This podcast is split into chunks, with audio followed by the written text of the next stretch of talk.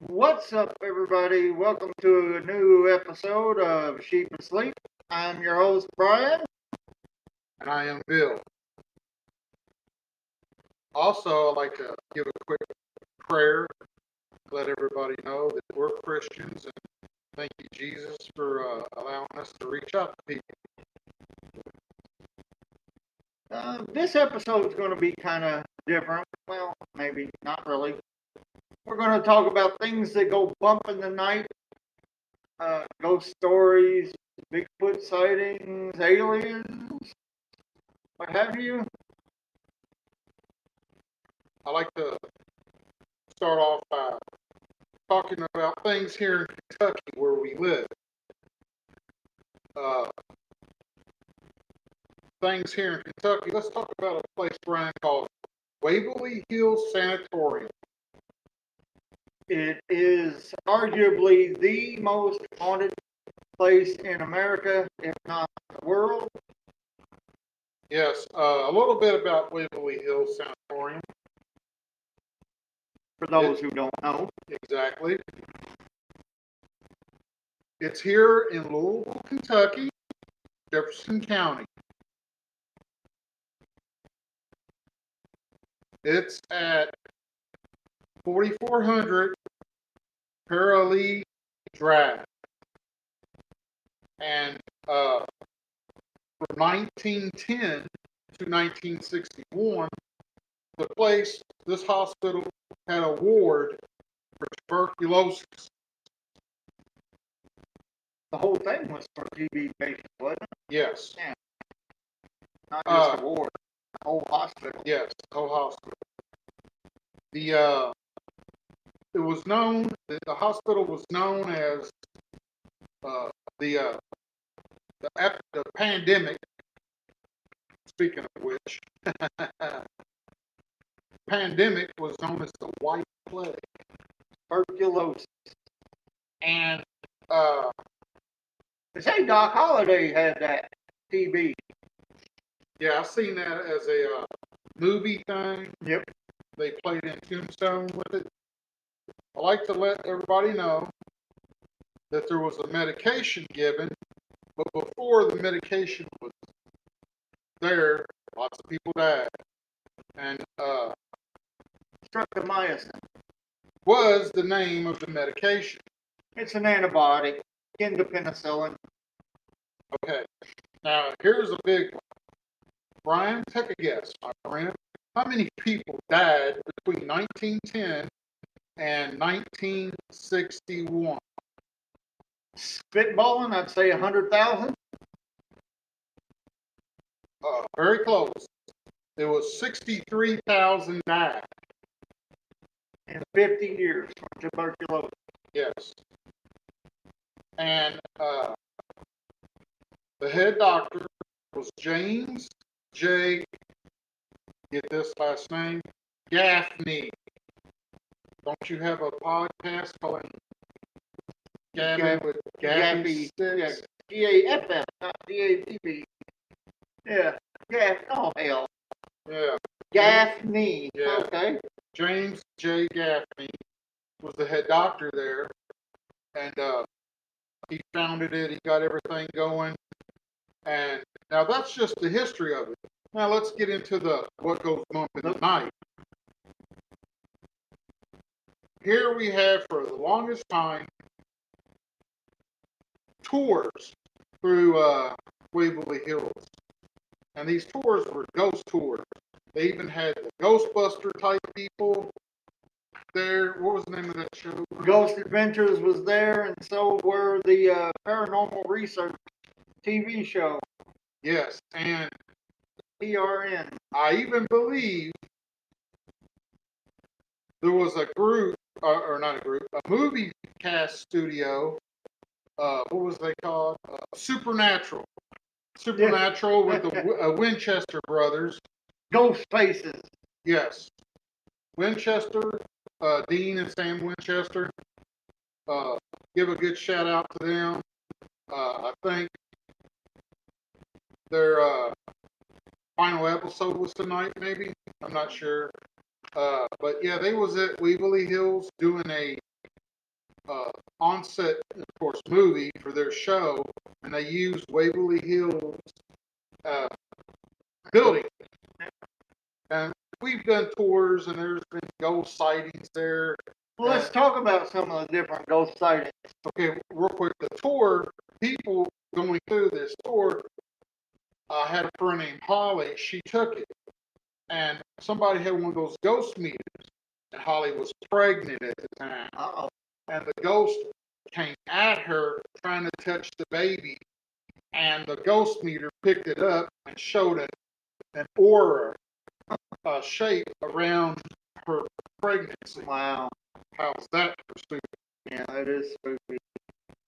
But yeah, there's been a lot of ghost sightings, and people even challenge people to spend the night. Oh, about the ghost stories. So, uh, like all good ghost stories, you can't have one without a murder or two. Uh, supposedly, a nurse uh, was raped and impregnated by one of the uh, uh, one of the patients there, and supposedly she hung herself in her room after finding she was pregnant. Uh, there's also the story of... That kind of sounds like Freddy Krueger, doesn't it? Yeah. Also the story of the little boy Timmy and a red ball apparently on the second floor. Uh, you can bring a red... You can bring any kind of object, and if you talk to the spirit of Timmy, uh, apparently it'll play with you and move the object across the floor. Did not know that. Uh, I'm trying to think. One other. Oh, and of course the infamous body shoot. Uh, there were people dropping at such a dramatic rate that they built an underground passage leading away from the grounds for the disposal of the corpses. Didn't they make a movie called The Tunnel that was based loosely off of that? I'm not sure. Maybe. I think so. I think there's a movie called The Tunnel. And it was based loosely off of the chute and the corridor in Waverly Hills. And in that body chute, uh, uh, apparently there's been rumors of shadow people, uh, maybe demons. Who knows, you know. So many people lost their lives. Their bodies passed through that tunnel. Because they didn't want to see, they didn't want to let the living patients witnessed the bodies being moved, and they were dying at such a dramatic rate that they felt the need for this. Yes. So what we're going to be talking about is basically, uh, like we just did, ghosts, uh, Bigfoot story, uh, an alien versus farmer story. So it's just basically, like you said, Bump in the Night is a good intro title for this tonight. Uh, the only thing I know about Waverly, personally, I've been there one time. Uh, I don't know much. I never went inside. I stayed outside. They had a festival outside. And I took a friend there because he was playing in a rock band. They had some rock music and a festival outside of the place. And I believe they're selling it and going to turn it into a hotel. That'll be interesting. Uh, and that's my only. Would you have any personal? No, I, you couldn't pay me to go up there. Okay, but yeah, if you, if you look online, Waverly Hills Sanatorium, Sanatorium, however you want to pronounce it, Louisville, Kentucky, you will find endless ghost stories online. Okay, well, let's talk about Bigfoot. Bigfoot, or Sasquatch, is a Canadian and American ape-like creature. Now, I learned only a little bit about this creature from the Gimli Patterson film of nineteen sixty-seven. When I seen that film, it kind of made me go, hmm. Now, I never disbelieved it, but I didn't know how much strong faith to uh, get into it, you know, pursue it, or believe it. Now, is uh, that the one where it's like far away and the Bigfoot's trolling? That's it. Yeah. Black and white. Yeah, black and white. Now, there was something interesting about that, that Gimli uh, Patterson. Patterson thing. There was a gentleman who uh, studied it. He believes it's real because he was trying to find, he was trying to disclaim it at first, that it's fake. There's no truth about it. And what what happened was he did all his points stuff like it falls in this category at any time, it's fake. So he was on the verge of saying can't prove that it's real. Then there was something that sparked and said, uh oh, check this out. Well, he, he did all the measurements. And what led him to believe it's authentic is the fact that the creature had breasts. It was female. And you don't buy bear suits or gorilla suits with breasts. No, you, you just, you know, don't. Also, and this was in the sixties, so yeah, you really couldn't blame special effects or makeup. Now, he said that when the creature's arms legs, you know, moved, he said, look here at the sides and down by the thigh. Hey, you can actually see the body twisting as he walks. Right. But what he was getting at, what he was getting at is the hand of the creature was cuffed. And as it swung down, the claw of the thumb scraped the thigh. Huh. And knock the fur off the leg. Wow. That shows wear. If it was a brand new costume, it wouldn't have that kind of wear. No. And the side where the arm, the forearm hit the glove handle side of the creature, that spot was wore out from the forearm hitting. And, the, and he goes, these marks are put there over time. Yeah. And so that led him to believe this is a legit film. This is a legit sighting. Yep. And the fact that how it walked with its knees forward and how much thigh shin ratio, he went over it pretty good. And its gait was pretty good too. I mean, you know, as far as stride. Yeah. Yeah. Uh, I got one more story. This is to keep it with the Kentucky theme. We have a place called Fort Knox, Kentucky.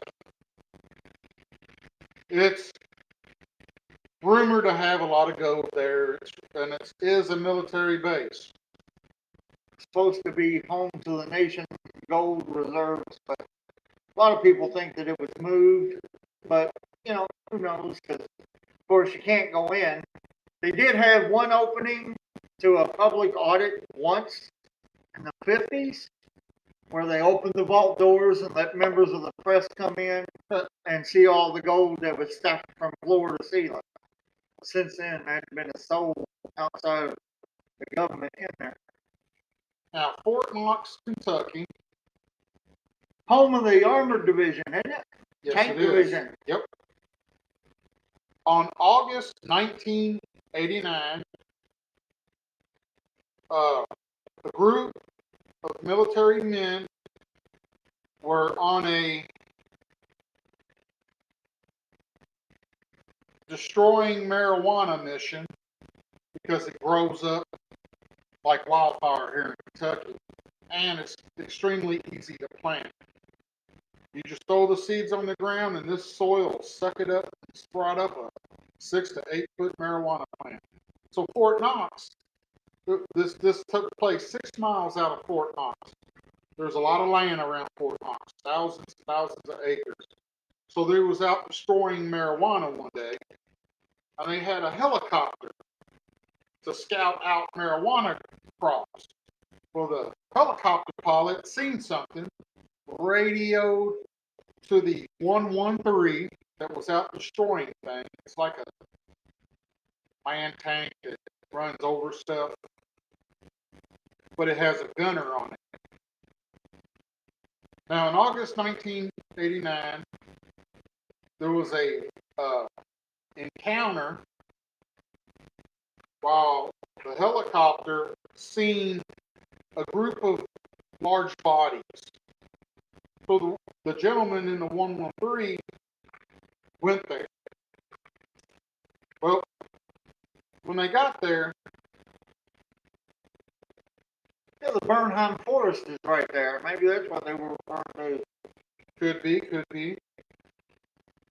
This, uh, there was a group, a family of Bigfoot, Sasquatches, whatever you want to call them. There was a father, a mother, and three kids. Well, one of the little Sasquatches got away. Well, the mother was trapped in like a bear trap or a hunting trap. And the dad was trying to, the Bigfoot father, dad, was trying to break her free. But when the one one three rode up on it, caught the dad's attention, he bull trucked towards it quick. Well, according to the gentleman, the one one three is about an eight-foot tall vehicle. The dad was about a head taller than the vehicle. So he was above eight foot, pushing nine foot tall. Big, massive creature. He went from about eighteen yards or feet, I'm not for sure, I forgot which one, but eighteen distance away, and they killed the creature at six foot from the tank. They dropped it. And they personally put throughout the whole family over a hundred rounds. Four magazines went out for these Bigfoot creatures. The gunner took out two of the kids, half the mom. The other partner took out half the mom, and this woman, dude by herself, took out the Bigfoot father or dad. Uh, it was fully auto magazines. Everything was fully auto. They just lit them up fully auto. So picture a thirty round magazine, fully auto, about ten seconds long. And this Bigfoot creature went the distance, eighteen feet to six feet, eating the bullets. This gentleman said that this Bigfoot creature was eating these bullets like nothing. And that the dust and debris were flying off of the Bigfoot creature. Then he fell to the ground. The mother seemed to be half dead, and two children were killed completely. The Bigfoot family was pretty much wiped out. This reason why this guy's telling this is, yeah, they debriefed them, made them sign paperwork. But this gentleman had stage four cancer. He was dying. This was a deathbed confession. Well, he, uh, talked about the sergeant coming on. The sergeant got there with his little crew. And the sergeant sent them away. Get debriefed, deep clothes, showered, new clothes, the whole thing. Get vaccination shots. Well, this gentleman noticed that the sergeant took a forty-five caliber handgun. He took out his magazines, and each creature got a full magazine in its head for a confirmed kill. Pretty wild and fascinating. But, and this happened about four o'clock p m in the afternoon.